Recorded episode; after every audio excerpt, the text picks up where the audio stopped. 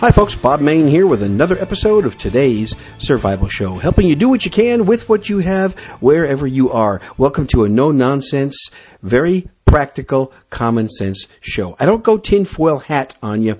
I don't know about you, but I don't particularly care to listen to podcasts or even read forum posts when people start talking about all these wacky, far out collapse kind of stuff. I'm more of a common sense guy like Glenn Tate. You know, pretty much believing that we're going to have a partial collapse and a, and a partial collapse, even though it's going to have a huge impact, it's one that the people who are prepared are going to be able to get through. So that's why I like to keep this show rooted in common sense. This is episode number 235 and it's about canning. Now, I am not an expert in canning. Uh, I know a little bit about canning, but I'm not really good at it. But you're going to hear from two people talk about canning who, who, who actually do quite a bit of it. Now, this interview coming up, basically, uh, one of my avid listeners and one of the most participating members of our forum, Mexican Joe, you've heard from him before, and he's on the forum, and he, he does a great job of contributing to our forum. He got on Skype and he talked to um, uh, Tabitha, the Macy's girl out there in the West Coast. I've had her back on here. I mean, I've had her on the show as well. Uh, Tabitha Betancourt. Remember, if you remember, I had Tabitha and her husband, the dude. I, I interviewed them myself, but they talked about canning. Now, this is very important if you're going to grow as a prepper, is being able to store and preserve your food. So, guess what? I'm listening to this for the first time. Uh, I'm going to go ahead and listen to this, and as soon as I get done listening to it for the first time, I'm going to go ahead and just record a little uh, conclusion to it, and then that'll be the end of the episode. Enjoy it. Joe and Tabitha talk about canning. Okay, Mexican Joe here, uh, helping Bob out with another podcast. Um, I have Tabitha again from Thumper Lane. Hello, Tabitha. Hello, Mexican Joe. How are you? good, really good. Um, uh, we got Tabitha on here because Tabitha likes to beat me up about doing stuff the way she does it and shows me things, and I just sometimes. Hey, we got we got to say I was right again. Yes, you were right again. This is like I think the fourth or fifth time, and it's starting to really work on me. Yeah, yeah. um, what we're doing is we're going to talk about canning, and this is something I don't think Bob's ever really covered. I know it's on the forum, but we're going to talk about canning. Um, I was recently invited to a pressure canning class. Now, me and Tabitha have talked quite a bit before. I do water bath canning where I do jellies and stuff like that and pickling stuff. And everything that you do has jalapenos in it. I love it. Yeah, pretty much. Yeah, jalapeno jelly or jalapeno jelly, strawberry jalapeno jelly, peach jalapeno jelly. I have to find something to do with my jalapenos other than salsa. You, know, you can always put them in a box and ship them to us. there you go. There you go. so, um, I ran. I, I went to a training session here about a, a week or so ago, and um, we were talking. I, I ran into somebody who's also a serious prepper and was talking about uh, canning and pressure canning. And I got myself invited to a private canning class where she was teaching to another couple when I got there, I knew that we were going to be pressure canning. I got, to, I was wanting to try out my new Christmas present pressure canner that uh, that my stepmama got me at Walmart. And you these, gotta, you gotta back up a little bit, huh? You have to back up to where you were, you were talking about how you had hunted and and and that you your freezer was full, and I kept telling you you got to pressure can it, pressure can it, all the meat that you have. Yeah, but then then you get to say I told you so. I know. I won't do that. I promise. Lie. Okay. No, no, no. 2014 new leaf. I promise. okay. Just for you. All right. Uh, yeah. Again, like Tabitha says, I got to back up and tell that part of the story. Um, as as a prepper, we do a lot of hunting and, and, and, and all kinds of stuff, pigs and deer and squirrels and whatever. And that was always kind of my Achilles heel is that I worry about the grid power, and if the power goes down, I've got two and three freezers full of meat that I'm going to lose. Well, as the good prepper, I, I have a generator and I have fuel. But the fuel is only going to last so long. So, I mean, I, again, I'm, I'm working on that, on that on my power end, but at this point, I can only, you know, fuel a generator for, you know, maybe a couple of weeks. And then what? You know, it was three years ago that I met because we lose power here every year, except for so far we're doing good. Um, but I'm not going to say it because then it'll happen. Right. But it was three years ago that we have some really awesome neighbors that are up the hill from us, and they can. Um, you know, you save your choice cuts of meat, and then they they can the rest of it, and they they sprinkle some taco seasoning and stuff in it, and then they can it their elk meat. And they said that when they lose power, they don't have to worry about it, and it's a great meal. They pop open the lid, take a, take a fork, and just start eating out of the jar. Right. Well, and, and that's what I, you know, my thing was I'd always done the water bath canning, but I hadn't gotten to the pressure canning yet. Yeah, Because- you can't do you can't water bath meat. Right. And and the deal was was I didn't ha- I didn't I could I didn't know anybody who did it to do it hands on. And you and me had talked, and you said that you know it wasn't really that difficult. And I've got my ball my ball's blue book here, but I don't like to read it and experiment with something that you know can be bad. That ball blue book is the um, kind of like the Bible to to water bath and pressure canning.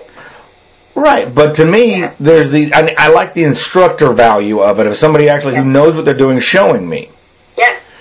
So, again, this has probably been a year coming, and you've been telling me I need to get it, I need to get it. Well, I've always had other stuff going on, and then finally somebody gave me a pressure canner. So I now had a way to go to go do this. So again, you're right. You got me again, um, and I went to the pressure canning class. Don't don't say it. Don't say that I'm right. Just say that you've now advanced into because now you it will it will force you to want to go out there and grow more vegetables and everything just opens up for you because anything in your house you can pressure can. Well, If you can't if you can't water bath can it because that's there's certain rules. If you can't water bath can it, then you pressure can it. But now, am I right? You can pressure can anything, but you can only water bath can some things. Yeah, but why would you want to? You got to cook it for so long. Yeah, yeah. I mean, and it's the acidity level. Um, and you always want to follow like the Ball Blue book, and I have some other books here that I that I just live by.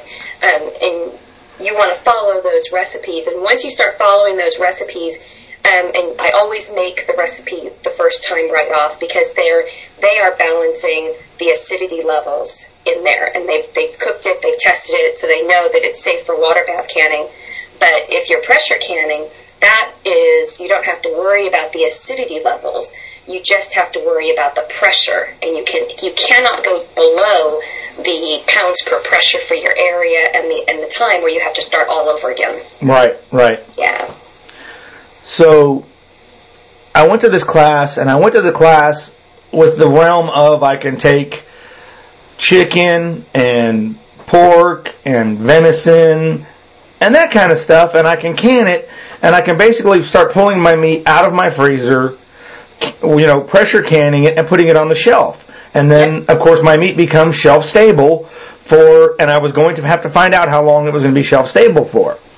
It's good for people say it's good for um, a year to two years. More more people say just a year, and then it's still good, but it loses um, flavor and vitamins, and it just degrades from there. But it's still good as long as it keeps that seal. And I did. There's some podcasts that do nothing but talking about canning, and they say that whenever you've canned anything, you undo the ring um, because if you don't undo the ring, the can will explode. And I know the can, the jars explode because my mother didn't undo the ring when I was a kid, and we heard this boom, boom, boom coming from the garage, and it sounded like gunshots. And when they opened it up, opened up the garage, it was. Um, our yellow dune buggy was like covered in red splotches and dots, and the tomatoes had had And how long? How long? And how long have those been in the garage? Um, I think I think from what I mean, she's told the story several times. I think it's more it was a, a recent can canning, and it just she didn't take the the, the rings off. So because it, they didn't process correctly somehow, she's not even sure what she did, but she didn't process something didn't happen correctly, and I, I'm going to guess it's probably the acidity level. Um, even though tomatoes have acidity, they don't all have the same acidity. Mm-hmm. Um, and so she probably, and it probably didn't something didn't go right and then she didn't undo the rings so instead if she had undone the rings the top would have just popped uh, Right. because the top couldn't pop the whole jar exploded And set off a chain reaction. Okay. oh yeah and the whole everybody in the neighborhood was out trying to figure out this was in the 70s everybody was out and i'm like what's going on you know as a little kid so, so going on my story, so I go to this class and I and, and I'm and I'm excited because I've I've got some some some boneless chicken breast and we talked about some meat. She's like, well, now this some of this some of your meat, Joe, isn't defrosted enough, so we can't use it because it can't go in cold. It's got to be you know almost room temperature. I'm like, okay. So I pulled out what I thought were some roast, found out they were deer steaks. Um, I had some pork roast that I did, and then I had some sausage that was from some pork sausage from last year that I had had processed. So I just had a really big variety of stuff, and there, some of the meat, like I said, because it wasn't defrosted, um, couldn't be used. So I just gave it to the homeowner, kind of like as my payment to him for letting me tag into this class.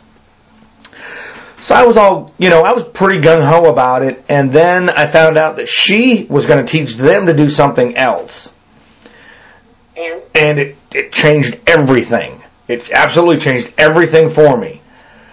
what was it that she taught them how to do Well, she said they were going to can bacon and butter, uh-huh i've always wanted to learn how to do that and it was. I instantly grabbed it and knew the potential of it, and the reasoning is, is that as preppers, we can save a lot of things, but grease goes rancid, oil goes rancid, fat goes rancid. You know, whatever you want to use the the, the name for it, oils and, and, and greases and stuff, they go rancid. Mm-hmm.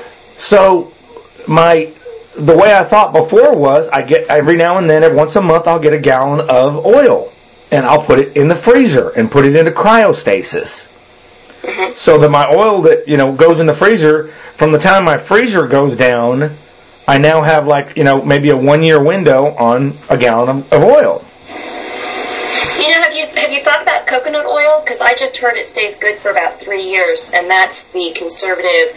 Um, that's not in the prepper community. You know, we all we all know that if somebody says three years, it's longer than Yeah, that. Yeah, it's typically twice whatever they say. Yeah, Yeah. We, well that came up that came up during the training, and of course now I want to go get coconut oil and freeze it.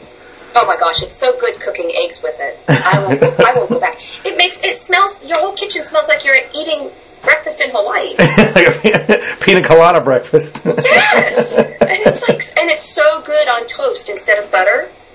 I'll have to try that. I'll have to try that. Oh, it's awesome. Yeah, it's a little hard to spread, but I just put a glob in between two pieces of bread, slap it closed, let it melt, and Yeah. spread it after that. And it's really good. Yeah. And it, it's good for you. It, it's actually good for your brain from what I, all the research I've just been doing. Oh, cool. That's very nice.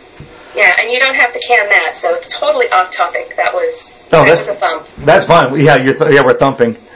Um, well, so my thought was, and, I, and as I was talking to this girl, and her name her name is Dawn. I won't give her last name, but her name is Dawn, and Hello, Dawn. Thank you so much. I so appreciate what you've done. Yes, well, she yeah, she's uh, she's now a uh, uh, she's a subscriber to uh, to our Facebook group. Um, so she's on there, and she she always chimes in with me. But we started talking about it, and butter obviously has its its own thing. It's butter. Okay, first off, one, it's real butter, and we preserved it. Now she said that. She says that they have. She has. A she guesses that there's a three-year shelf life on butter. So I'm like, okay, but once we start doing butter, we can start rotating butter, and if anything ever happens, we've got a three-year time frame to start. Yes. And you know, like Glenn Tate says, you know, 299 days. Well, you know, if I can get three years, I'm good. You know, with some butter.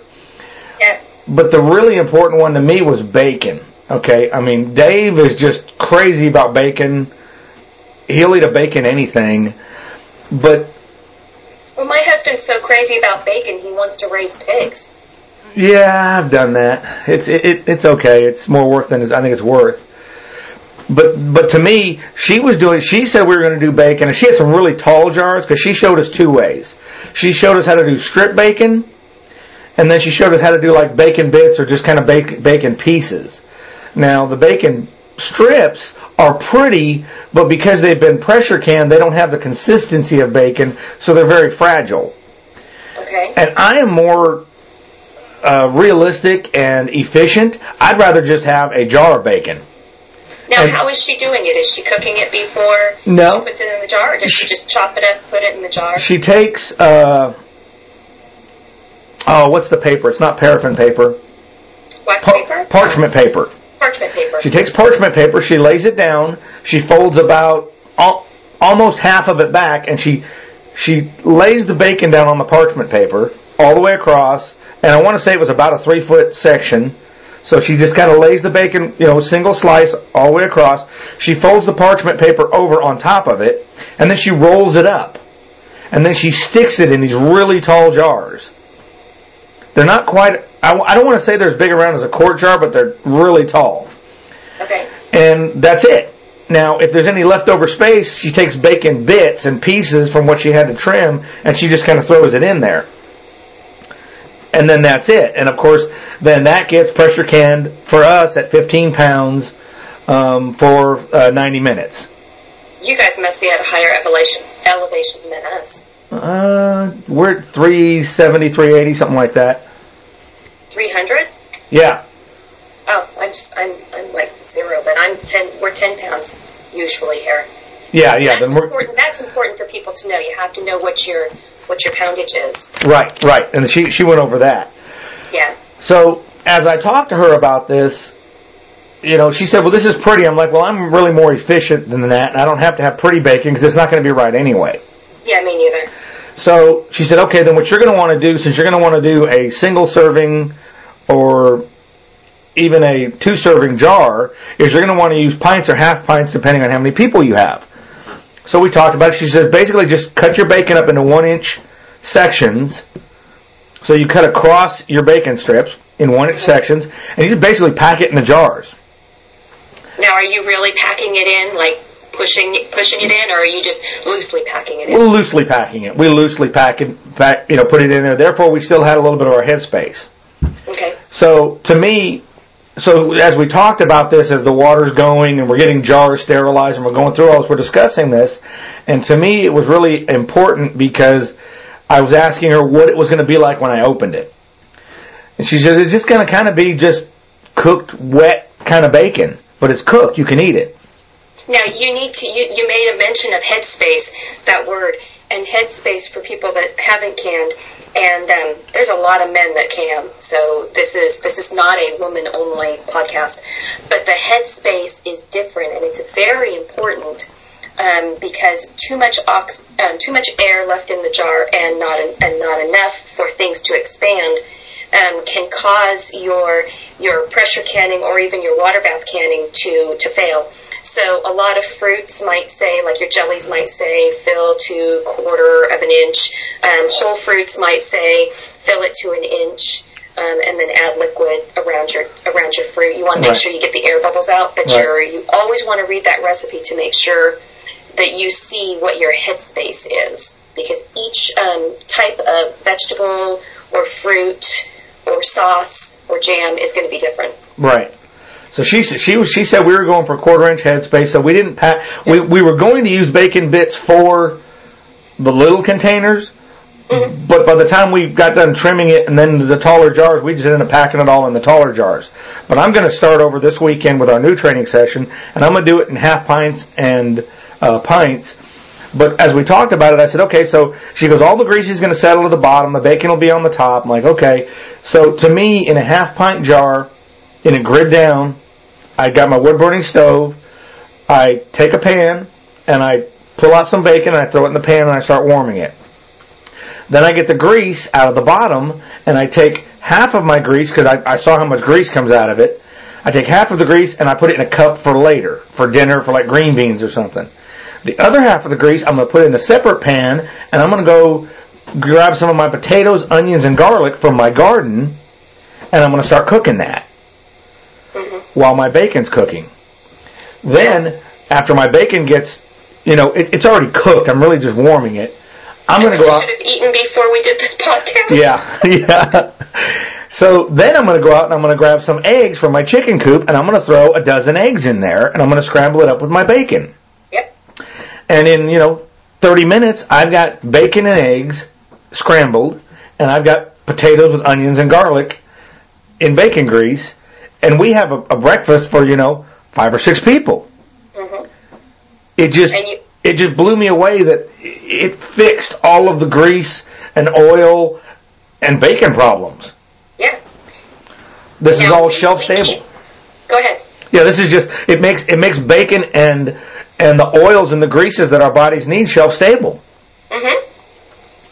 Um, Now do you see why I wanted you to do pressure canning? yes, yes, and and and now I mean the other theory, you know, and it goes beyond bacon, is when we get into uh, canning venison, pork, chicken, whatever.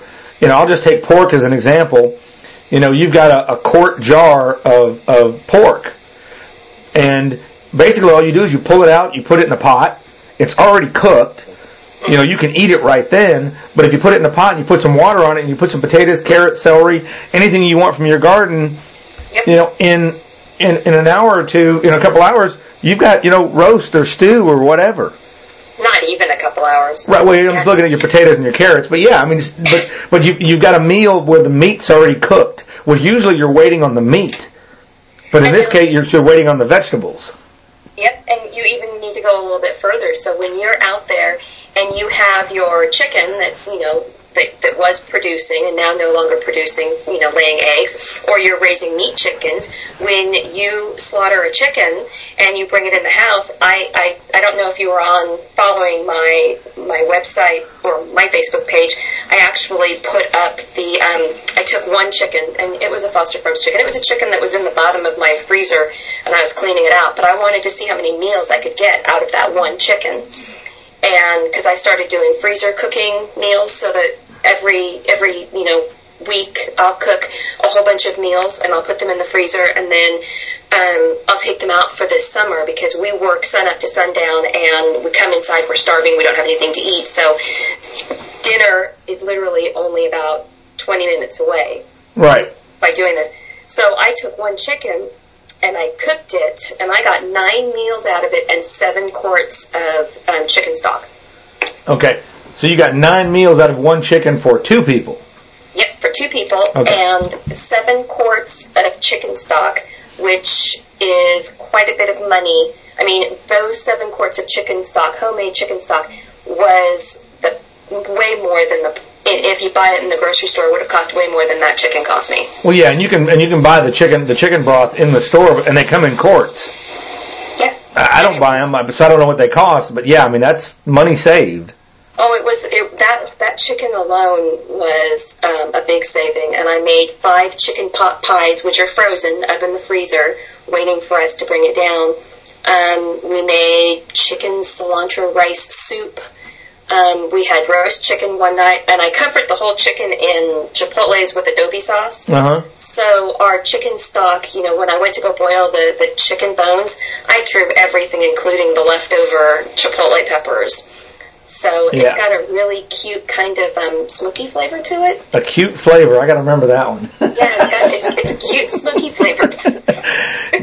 now that was one. That was one the girl had mentioned when Dawn was explaining the training. Um, that when I was talking about venison and pork, she says, "Well, you really kind of want to bone it out because you're trying to put this in a jar, so you want to use the jar for as much meat as possible. You don't need to save bone." And you know, I I know some people will say, "Yeah, well, you know, the bone's good for this or that," and I understand that.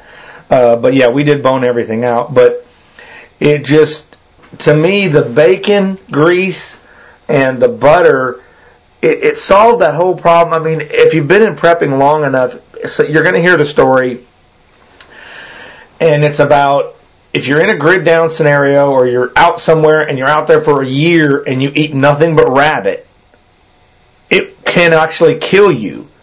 Because rabbit has wild rabbit doesn't have enough fat in it for the body to to process everything.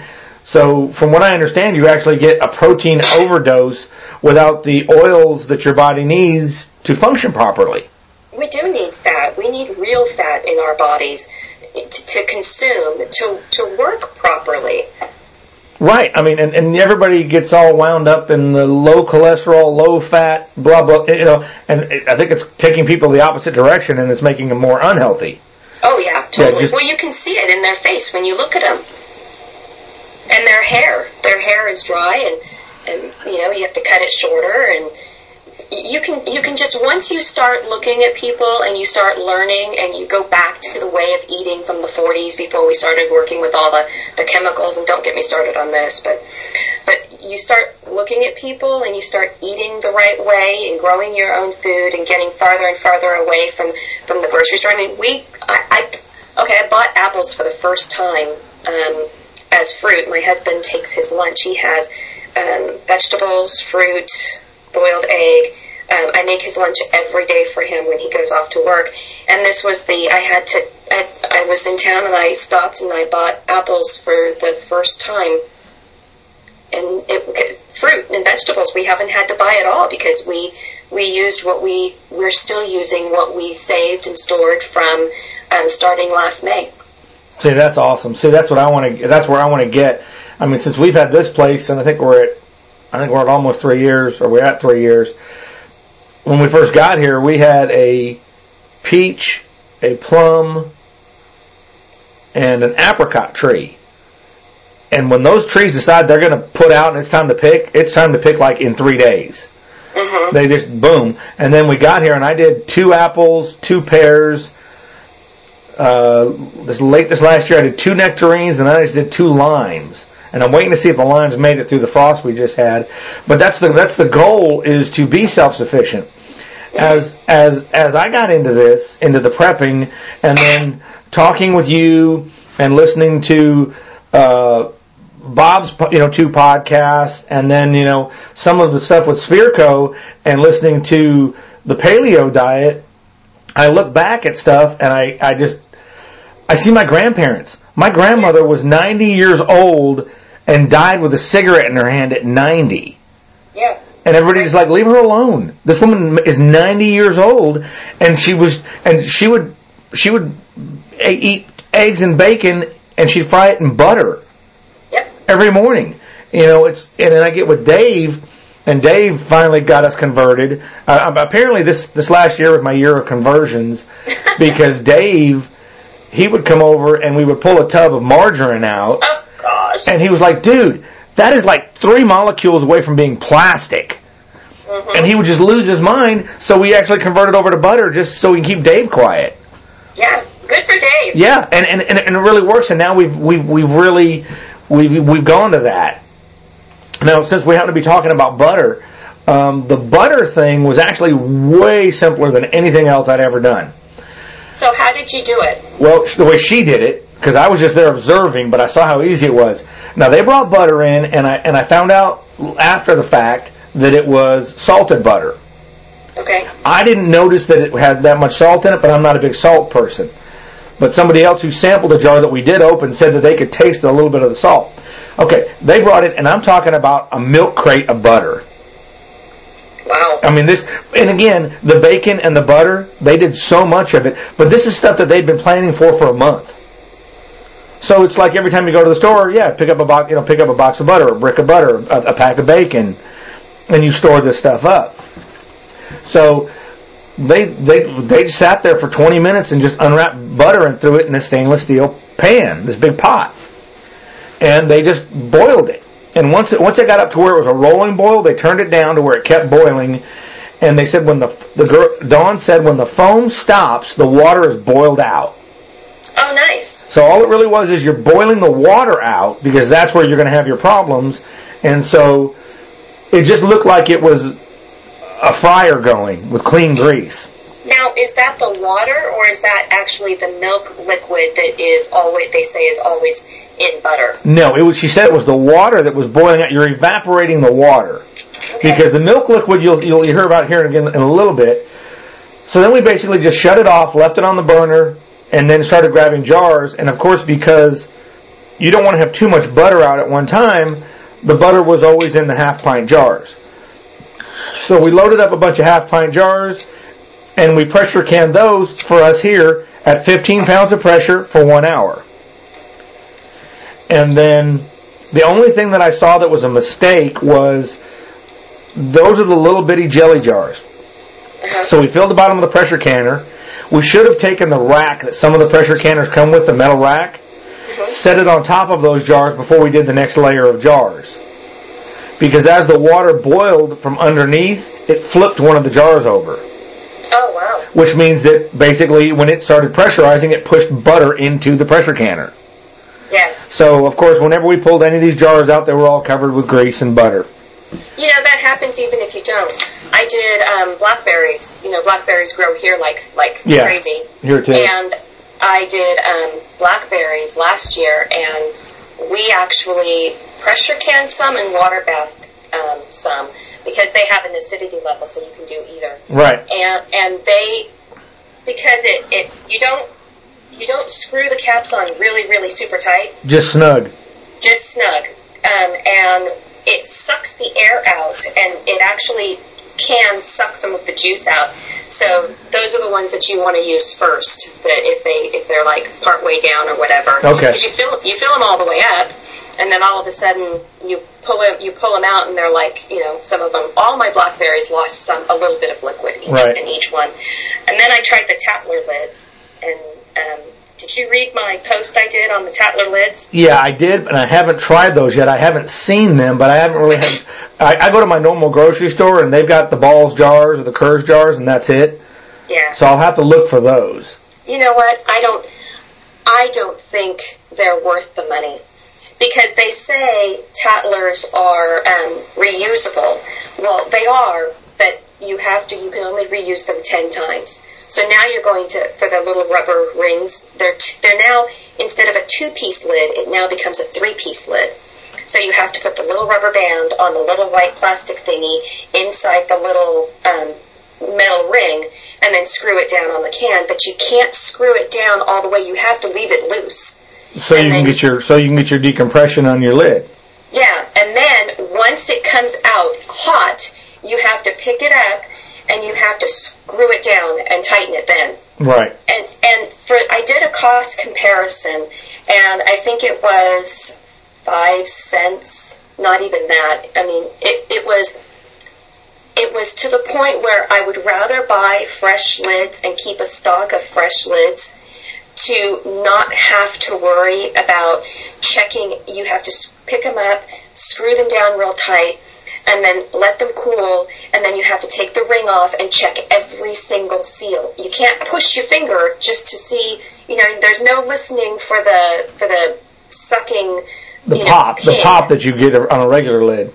Yeah, there's there's no listening listening for that because it doesn't happen. It's just a solid piece of plastic, and you know, and then you have to try to figure out have a system where you're figuring out how many times you've used that plastic ring because you're only supposed to use it ten times. Okay, well, see, and that that right there is exactly what you're saying. It's not worth it to me if it's something that something else I have to keep track of, mm-hmm. something else I have to monitor, mess with, and it's only saving me a nickel. Yeah. I just assume not. And you know what we do? We actually, re- I mean, people always throw throw our because we give jars of food away to you know all kinds of presents. And here, try something that we've tried new. Or I always make up these weird batches of jams, and here, try this.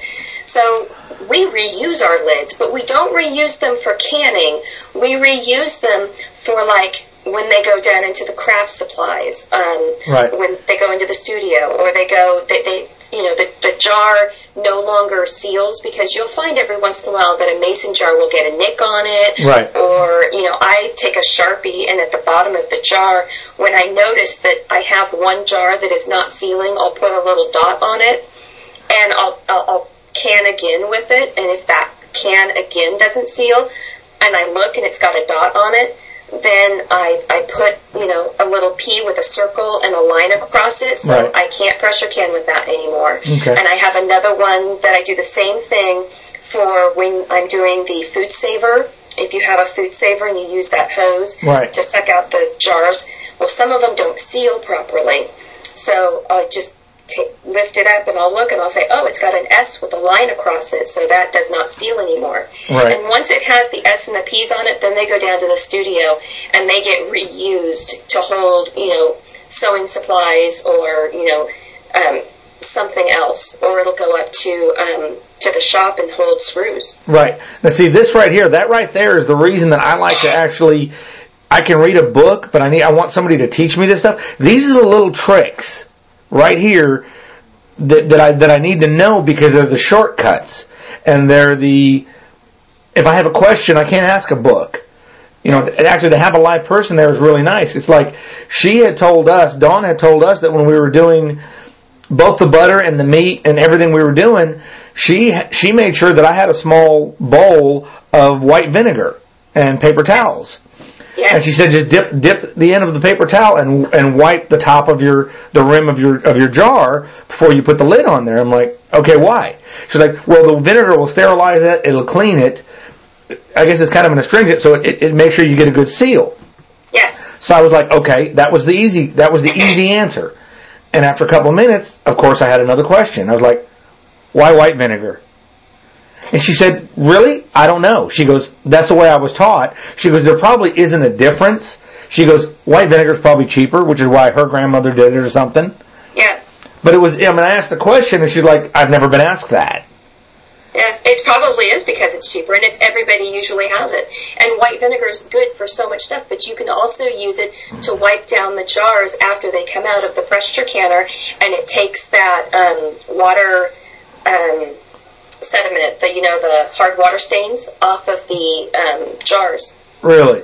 See, and we were, Yeah. u- and we were using soap and Dawn dishwashing detergent. Yeah, some people just use. I think they. I don't know if they wipe it. They put a little. I don't know. I'm, I'm not going to say anything because there is another trick. I don't really give a care. You know, it's not going to affect the inside of the product, so I don't really. It's just another thing I'd have to do. Um, and if I'm not going to do the Tattler lids, then I'm definitely not going to do anything like that. But um, there's something you can put inside your water for the pressure canner so that you don't get that. Um, hard water stains on your lids. But the other thing that I was going to tell you is I, I have that whole jar system with my little sharpie on the bottom of the jars, um, but I also save my lids. And I save the lids not because I plan on reusing them, but because if we ever have a drop down grid situation where, you know, oh, you know, I'm now canning on our wood stove that we have, or the propane tanks that we have, then if I run out of lids, if I run out of my stockpile, then I am going to use the other lids. It, it's your it's your backup. It's your backup to to your inventory, which is your backup to your backup. It is my backup to my backup because they don't, they used to reuse the lids, but they used to have a thicker plastic under the lid, um, a thicker rubber Well, let under me the lid. let me ask you this. Here's one that I had heard, and again, I go back to the way that that, that you know, I guess our grandparents used to do it, and I never learned this as a kid. So for me to be almost 50 and learning it, to me, I'm I'm as giddy as a schoolgirl because this is some cool stuff. Yeah, and, and I'm learning it too. But I'd always heard that that was one of the reasons you kept the paraffin wax was because if you get a lid or if you have to use a lid, you can heat it up like you normally do to sterilize it and then rub the rim down with, with paraffin wax and it will basically act as the rubber seal again. Yeah, that's but that is, and everybody needs to be aware. The way we did things in the olden days, there's a very fine line between, and it's not really a fine line; it's a very dangerous line between the way that we did it back then and the way we're doing it. The USDA tells us to do it now. Now, the USDA tells us to always be, you know, they probably wouldn't let us run around with scissors if they if if they could outlaw it. So you have to think about that, you know. But then you have the, the way they did things back in the olden days, the paraffin wax for over the jellies and everything like that, they have found out to be dangerous. When mold grows on the top of it and you scoop the mold off and you throw it away, but then you eat the rest of the jelly, what they've actually found out is that there is mold spores down in the bottom of the jelly jar that you're still eating. So when um, my husband and I, when I started canning, we started practicing extreme safety um, cleaning practices. So every time we put something in the jar, um, like a fork to, because he has these carrots, pickled carrots that he loves. So all the carrots at the end of the season, I pickle them to save them. Um, and you know, you open up something in the fridge, you eat a couple carrots, and then you put it back. And I would look at him and say, okay, you just put that fork in your mouth, put Right. it back in the jar, and then put it in your mouth. Right. And he's like, well, I'm going to eat it. And I said, I know, but let's get out of the practice of doing that because if we really are dependent upon having um, being germ free because we, we won't be able to go see a doctor, Right. we want to we want to already have that in practice. Well, yeah, she's like me and my son, uh, my, my boy Thomas, he's nine, and whatever daddy's doing, he's going to be doing. Yes. So, I mean, if, if, if I open up a, a jar of pickles, you know, I'm going to reach in there with a fork and I'm going to grab me three or four pickles and I'll put them in a bowl and I'll walk away. And then, you know, he'll grab some and he'll put some in a bowl. And then if he wants a couple more, I make him go throw the fork in the, or the fork in the sink and grab another fork and start over. yeah. When you're, you know, if you practice that, you got to practice that now because when you get to the grid down scenario, you don't have a doctor. No, and you won't. You it, it's so. I mean, it took us probably three months. I mean, we both did it, and it took us about three months of consciously thinking about it until we got to a point where we no longer do that. So you don't have. You're not going to have the time to think about it when you're going to need that.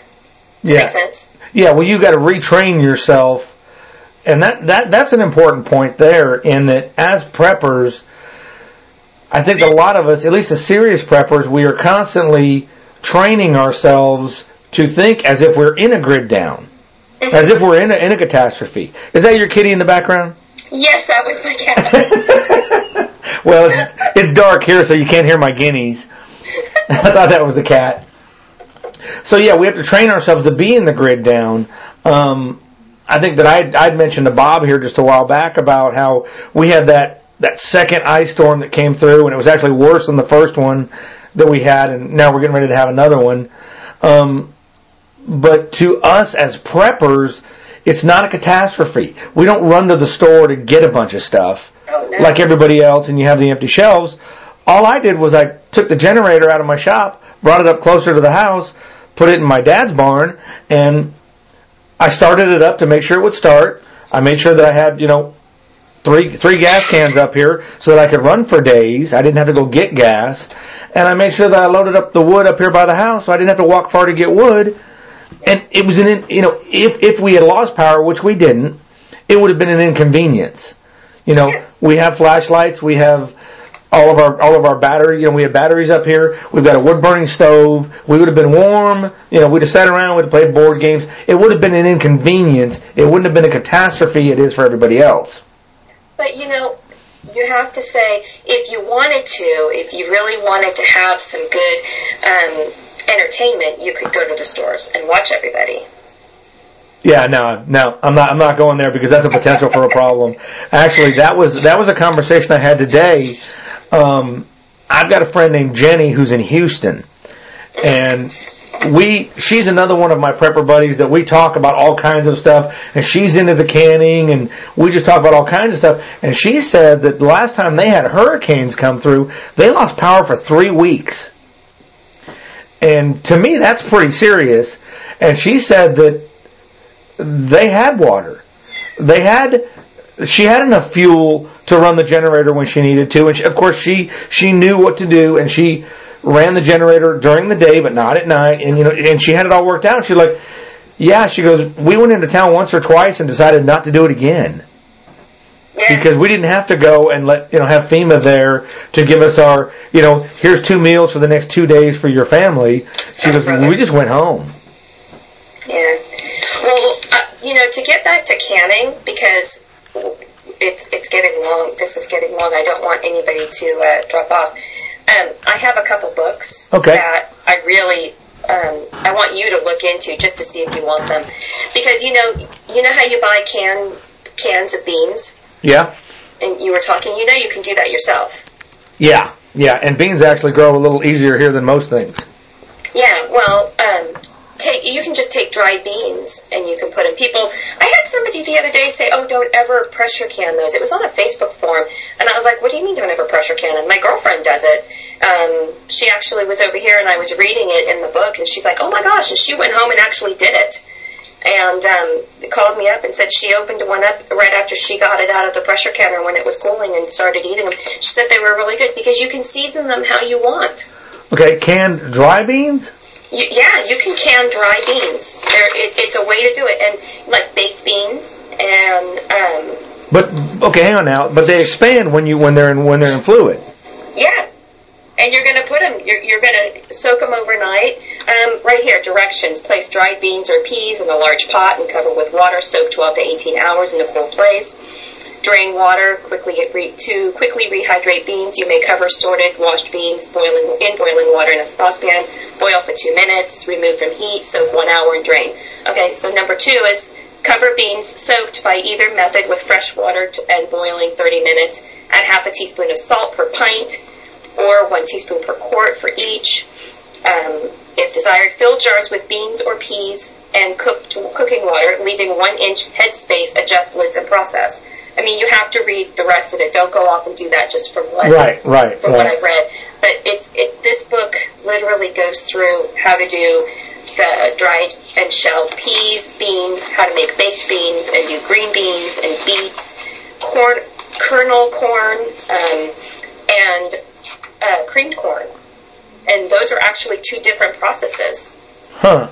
Okay. and and it's it's a it's actually a huge book and it covers just about everything a uh, homesteading person would would want to do it's like 900 pages 800 and some pages and it's called the illustrated encyclopedia of country living and it's by abigail gehring g-e-h-r-i-n-g Okay. and it i like it because there's lots of pictures Yeah, we love. And- I like to see what the what my finished product is look like versus you know what I'm doing in the middle of the process.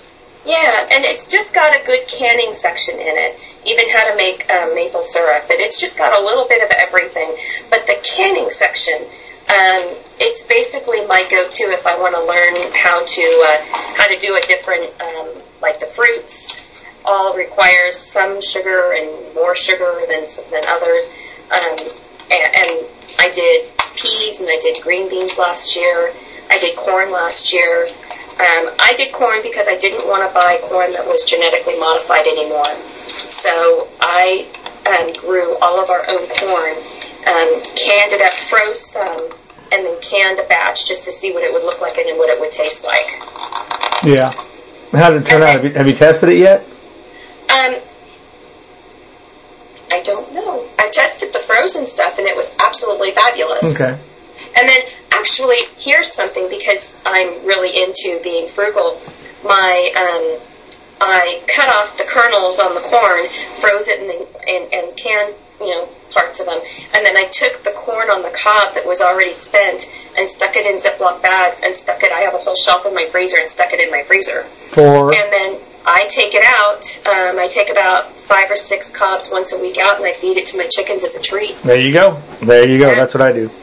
Yep. Yeah, we don't, we don't, we don't. That we've got two bowls that sit next to our microwave, and one is for vegetables for the rabbits, and the other is for just everything else for the chickens.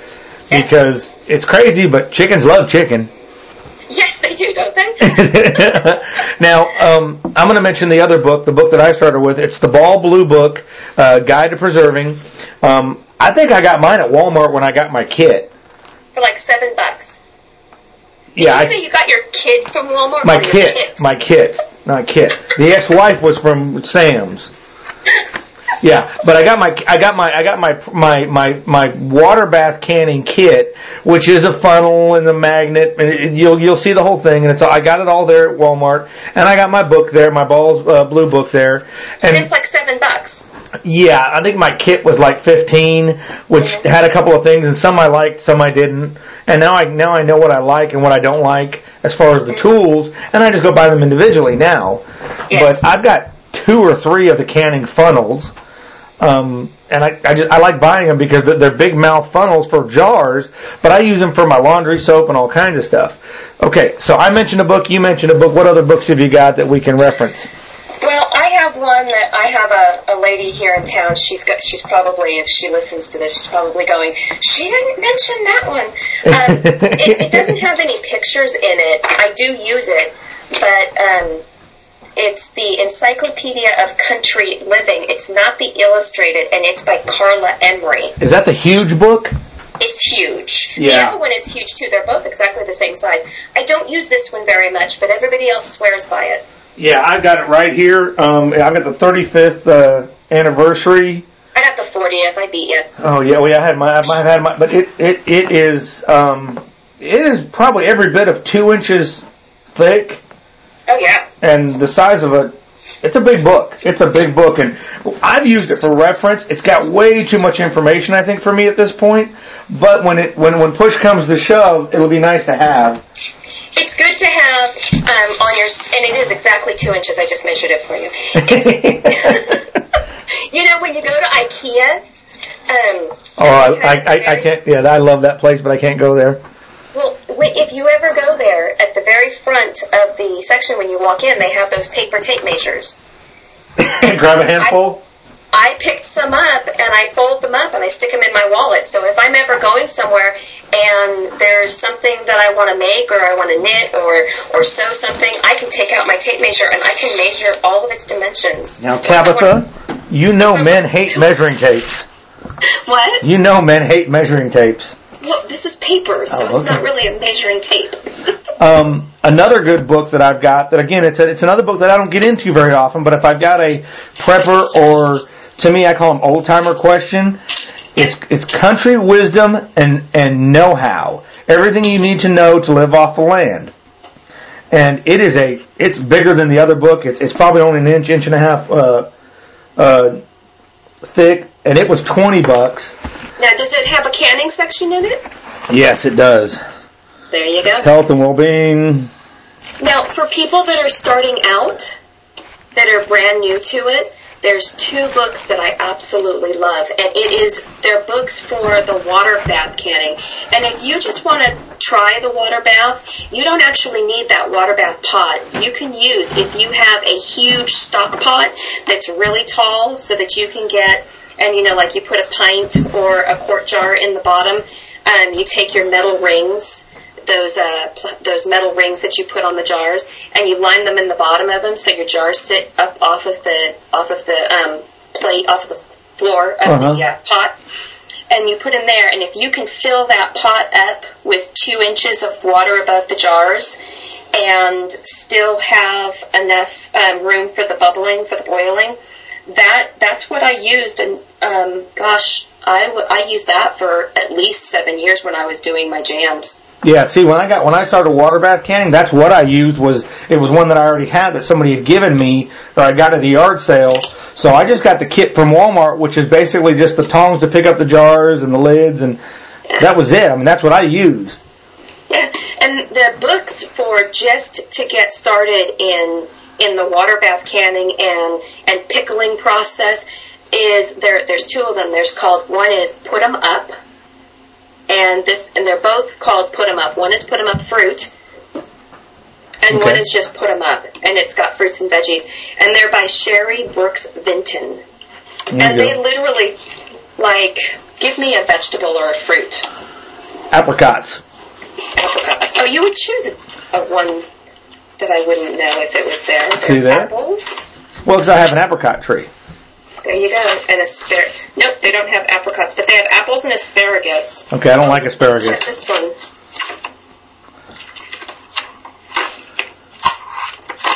Gosh, huge apple section. Oh, apricots. Okay, in her in the uh, put 'em up fruit, she has recipes for classic apricot jam and how to use the jam in with spring rolls. A quick apricot jam with a recipe for it. An apra sauce, probably kind of like an applesauce. An apricot habanero salsa. There we go. Now we're talking. Mm-hmm. And dried apricots. Apricots in honey syrup. And that's it for apricots. So each section has has um, like a vegetable. In the first book, it's like a vegetable, and then it tells you everything you can do with that vegetable. And I I used this all fall when I went up there and I had cabbage, and um, I wanted to know what to do with the cabbage, and I made chow chow, and uh, and what to do with all of the carrots that we had. So this book is great if you have big scale garden and you want to figure out interesting ways and you just want to start getting into the canning. Right. Okay. Okay. Um, let's see what else we got. Um, one of the other things that this girl, just to just to kind of close this off, is one of the other things that uh, that Dawn had done was while we were waiting, um, the guy that we were at his house, we he he had ten buckets, and when you're doing buckets, I found that there was a very big difference between the way people do them. Mm-hmm. One, I right now I'm still I was still focused on short term. Now so you're talking the you're talking the five gallon plastic buckets. right. Okay. Right. Okay. She does mylar bags. I don't do mylar bags. You know, yet I'm getting ready to start because now I've gotten to where I've got a, a two year food food storage. So now I'm going to start to think beyond that, which is where she's at. Um, but when they went to do the buckets, they filled a five gallon bucket with rice, And only rice. only rice, and and to and me, that's that's how we do it. but see, now, I don't do it that way because to me, once you open that bucket of rice, you have to use that rice, and that's just that's a lot of rice. See, I don't do five gallons. I do everything in number ten cans. Right, right, because you because you've got the you've got your place up there. Mhm. But see, that to me, in a five gallon bucket, five gallons of rice or five gallons of pinto beans is too much. I've actually converted a friend of mine over who I met. Um, he's a buddy of Dave's, and now we, we're all good friends. He has a 55 gallon drum of pinto beans. He just made himself a grocery store. Yep. I know a lot of people that store things in fifty-five gallon drums. Right, but the th- the problem is Yeah. once you open it, you have to use it w- at least within a year. So he became the general store. You know what I what I do and what I would do if I was storing. Um, I have a couple five gallon buckets in in our storage, and I take the mylar bags, the smaller mylar bags, and I fill them with you know I think rice is in one of them and sugar is in another.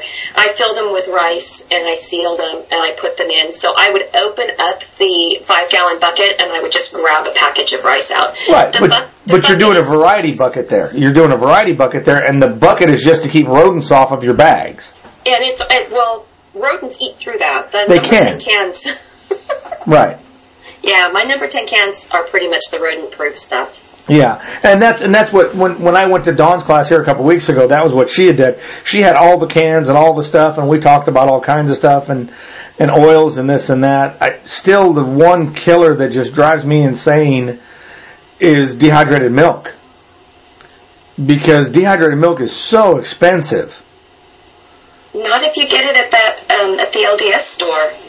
Yeah, see, to me, it, it would be that expensive because if I went there to get it, I'd have to drive from my place to Dallas, which is an hour and a half, almost two hours. So by the time I got done with gas, but hey, they got an IKEA up there, so I can do that. And you can get your paper tape measure. Go. But you know, when we went, we we came back with a full low riding car. oh yeah, oh yeah. And we saw other people that went, and it's a once to twice a year thing. It's not something that you do all the time. I go, I, I was going all the time because I actually loved the the lady, the the husband and wife team that, that ran that place. I mean, I, I adopted them as my family because they're so they were so awesome. So I would go in there and, and help them whenever I whenever I I could. Yeah, Um, but you go in there and you're buying, you're saving your money and you're going in there and you're coming out with a ton of food and you may be spending, I mean, I probably had $400 worth of food and my car was loaded. I had, I can fit 30 boxes in my car when I take the seats out. yeah. And I had, I had all 30 boxes. I mean, I was full and I don't think I spent more than I think one purchase was seven hundred, but that was the that was the uh, expensive stuff. The beans, not the beans, the um, the onions, dehydrated onions, dehydrated carrots, and the milk. I think a can of milk was eight eight or nine dollars. Yeah. Yeah, And it's just worth it. I mean, it it it it was. I don't know what they are now because the uh, FDA kind of made them change the way they do business. Yeah. There there was there's a there's a there's a thump right there. You'd mentioned the FDA and all that earlier. Um, what I think people need to realize is one, but you're not going to find how to can butter anywhere because No. the FDA does not approve canning butter. No, they do not. Okay. And you're not going to figure out how to can. Um, you're not going to find how to can uh, pumpkin pumpkin butter, which is what I'm trying to find somebody that cans pumpkin butter. Okay. Because all I want to know, I know I have to pressure can it. I just want to know what's the poundage, What's the recipe? the- and what's the minutes. Right. Okay. Now, now this will lead in, so somebody's going to answer that question. But here's, it, this goes back to some places I have been where they are very heavily FDA controlled. Okay. Mm-hmm. Here's the way it works. Is out here locally, we have the Ozarka water plant. And out there, I've talked to people that work there, the reasoning that the FDA says that bottled water is a year or two years or whatever it is, is because the FDA says that if it's stored in the worst possible condition, what's the life expectancy of this product? Mm-hmm. Okay, I've been out there and it's been 110, 120 degrees in that plant. And I have been out there and it's been 35 degrees in that plant. So you have extreme temperature changes. So when you pick up something and it says that this bottle of water or whatever the product is is good for one year, that's in extreme cases. That is why you and me and, and other people who kind of know this try to keep our preps and our food in a, in a, in a stable environment, or at least one that doesn't have very quick, very drastic temperature swings. Exactly. So, I mean, you can go into that. I mean, everything. It, it's the Food and Drug Administration. Food is that way. Drugs are that way. You know, unless you're dealing with an antibiotic, you know, you, you- you're pretty safe beyond your beyond your you know your your time frame. Uh, You know, they say you're not, and that's fine. You can deal with all that on your own. And but it's just They need to do the research on that stuff, and they need, and, and everybody needs to do the research on it, and they need to come to the to the understanding what they feel is safest for them.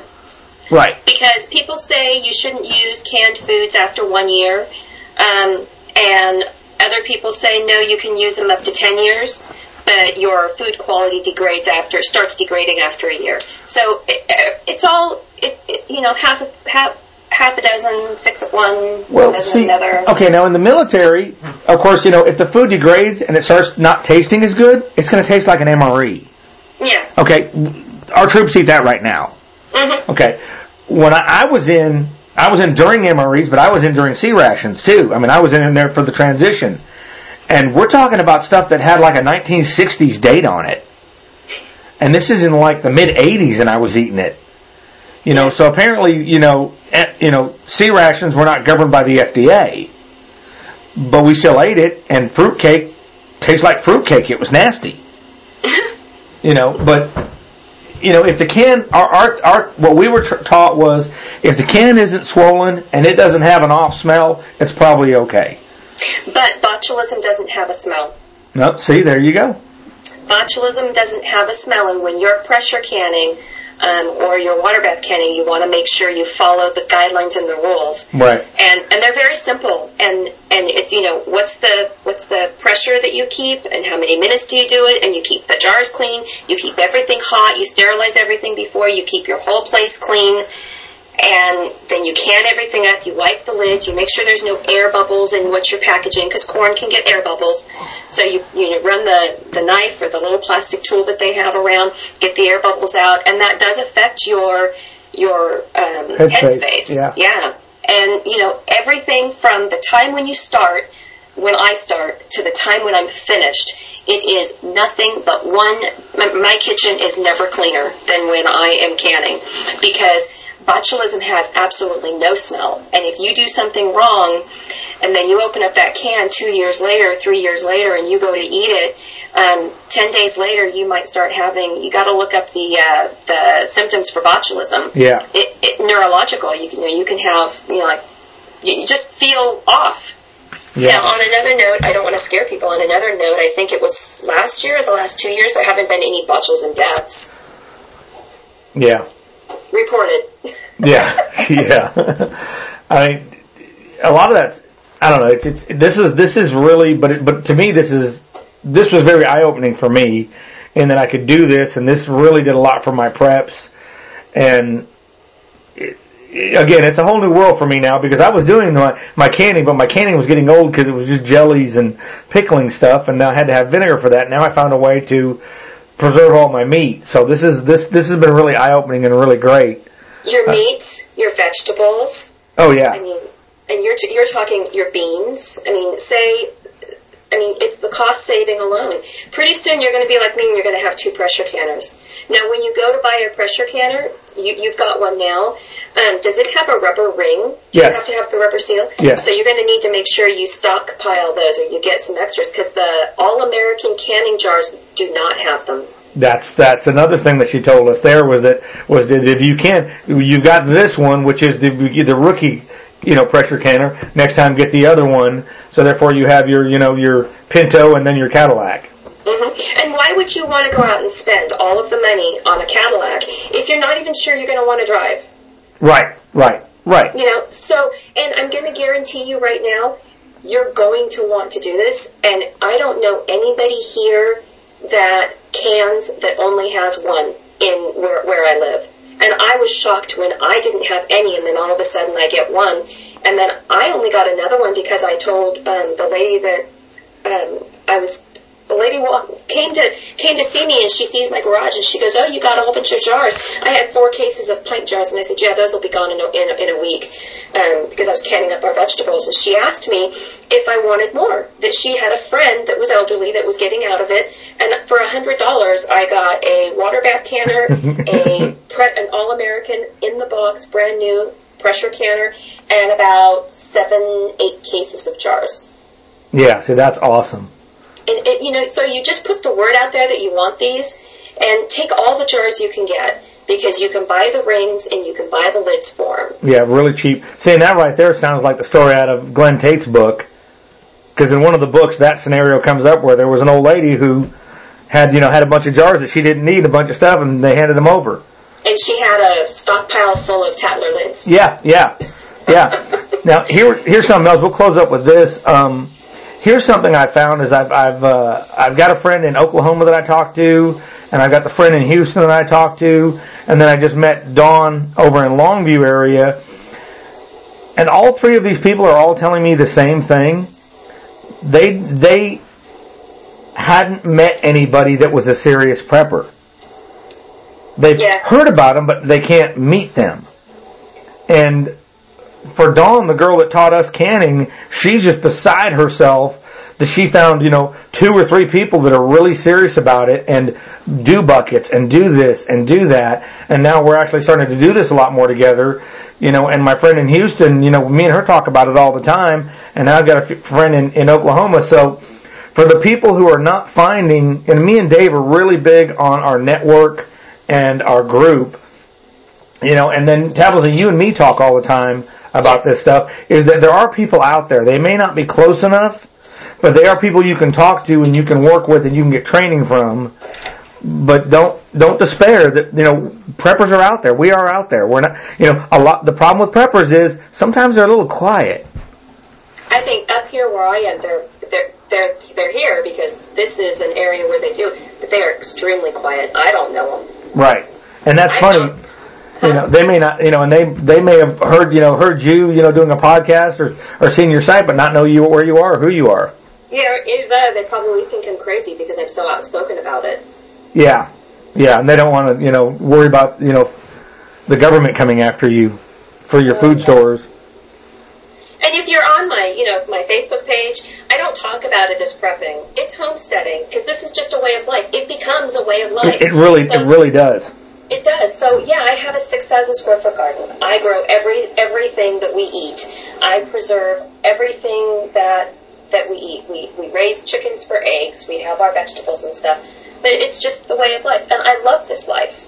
No, me too. It's just when when Dave started me on this, and it became the awakening. Mm-hmm. And then I took off. Of course, he, you know, I was going through my stuff with, with, you know, with my marriage, and it, it, it gave me a purpose. And I took off, and I, I far exceeded where Dave was, and now he's catching up. But it is, it's a lifestyle. It really is. Now, um, I know that. Uh, uh, go ahead and uh, uh, give us your web, your your Facebook page for your for your Thumper Lane. Okay, my a Facebook page is Thumper Lane Homestead, and we also have a YouTube channel where we put probably videos up at least once a week, and that is also Thumper Lane Homestead. We're on Google Plus, which is Thumper Lane Homestead, and we have a web page which is um, thumperlane.com. And I am also on Pinterest, which you can find through the through the web page. And I think I probably have 8,000 pins. And I have a good board for survivalism. Um, so whenever I see something, I follow some really great people that post a lot about surviving. So when I find something there, I'll pin that up there. Okay. Um, and then for us, I, I don't think that I've ever mentioned it with Bob before. I mean, I know I've mentioned our Facebook group, but our Facebook group is NE Texas Preppers, which becomes Northeast Texas Preppers. And if you go into the About tab, um, you'll see where we've got our uh, our YouTube site and some other links, and of course it links back to Bob's site. Um, but we're out there. Uh, we're there as a resource. Um, neither one of us are making money on this at all. We're just we're doing it. It's a passion, and it is a lifestyle. So I think I think we we really enjoy it. Uh, Tabitha, you got anything else you want to throw in there? Well, yeah, Bob has a Facebook page. I noticed. Yes, well, that's been yeah. Actually, once I I saw that, I think it went up in in early to mid December, and David posted something on it, and I caught it because I I'd been real busy through Christmas, and I just got with my entire group, and I started throwing them at at Bob's site, and I think I got him like 50 more likes in in a weekend. Yep. Yeah, so yeah, go go over and check out Bob's uh, new Facebook site. I was kind of I kind of I was I'm on the forum and I mentioned it, and it's kind of a cross between the podcast site and the forum in that it's interactive. Where the Yes. podcast site is just talks about the podcast, and the forum's interactive, and you can get to the podcast, but the Facebook is a good mesh of both. I like I like Facebook because I it doesn't take any time for me to log on, and I am on it all the time. So if anybody has any questions um, or they want to see what I do, I post pictures usually about every day of what I'm doing. Um, but I'm on your Facebook page, and I'm seeing your butter, and Oh, I'm yeah. seeing the bacon, and it looks really good. Oh yeah, yeah, it's it's been a lot of fun. Um, And if you're buying anything on Amazon, don't forget to go through Bob Mayne's um, uh, his his link for Amazon because he does get a small kickback from Amazon. That's right. In fact, Dave actually, when Dave didn't have an Amazon account, when Dave got ready to create his um, Amazon account, Dave went to Bob's page, clicked on the Amazon link, and created his his his login from there. So every time Dave logs in, it's there. Um, Nice. yeah, I I can bring up Amazon, but I actually go through Bob's page for everything and just go that way, and it's really nice. Yeah, So he gets a kickback because he doesn't do advertisements or anything, so we want to support him. yes, every time. Yep. All right. Well, it's been great. Uh, I appreciate it, and I'm gonna I'll send this over to Bob, and we'll see where it goes. But this has been great, and I, like I said, it's again you were right, and it's it's a whole new world. I'm gonna get you on major flowers next time. Yeah, yeah. I, I'm still looking for the echinacea, so I can do that. Oh, I got seeds. I'll send you some Oh, seeds. there you go. Okay. Okay. All right. Thank all right. you. Thank you. Thank you, Bob, and thank you guys. Uh, we'll talk to you guys again later. Bye bye.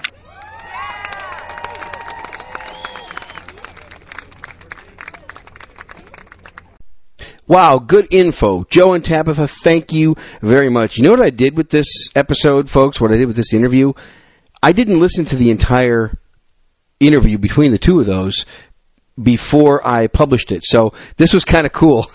I just recorded an intro and I recorded this conclusion and then I put their interview in the middle and I put it up there for you to listen to it. So, and then I went back and listened to it basically in its entirety for the first time myself. First time I've ever done something like that, folks. I took a chance. But you know what? Joe and Tabitha did not disappoint. Way to go. You, you, you hit the ball right out of the park, both of you. Thank you very much. I appreciate it. You know, I love these guest submissions. I think it's really good that you folks don't always hear from me. I think it's good that you hear from other people that are experiencing the prepping lifestyle and that have some areas of expertise and they're just going on this journey together that we're all going on. So I think that's kind of cool. Next week, I'm going to talk about some prepping that I've been doing, some improvements that I've made and my family has made, some, some really cool things and I'm keeping a log and everything, and I'm kind of making a list and so forth. And so that's going to be the topic next week. I hope you enjoyed this with with Mexican Joe and with Tabitha. Please visit their websites. I'm going to put everything in the show notes. so you can uh, you can have direct links to all of it. Many thanks to both of you. Well, with all that said, and with that interview now in the books, thanks for listening to yet another episode of today's survival show, where it's my goal to help you do what you can with what you have, wherever you are, in the immortal words of Teddy Roosevelt. Thanks for listening. Talk to you next week. Goodbye.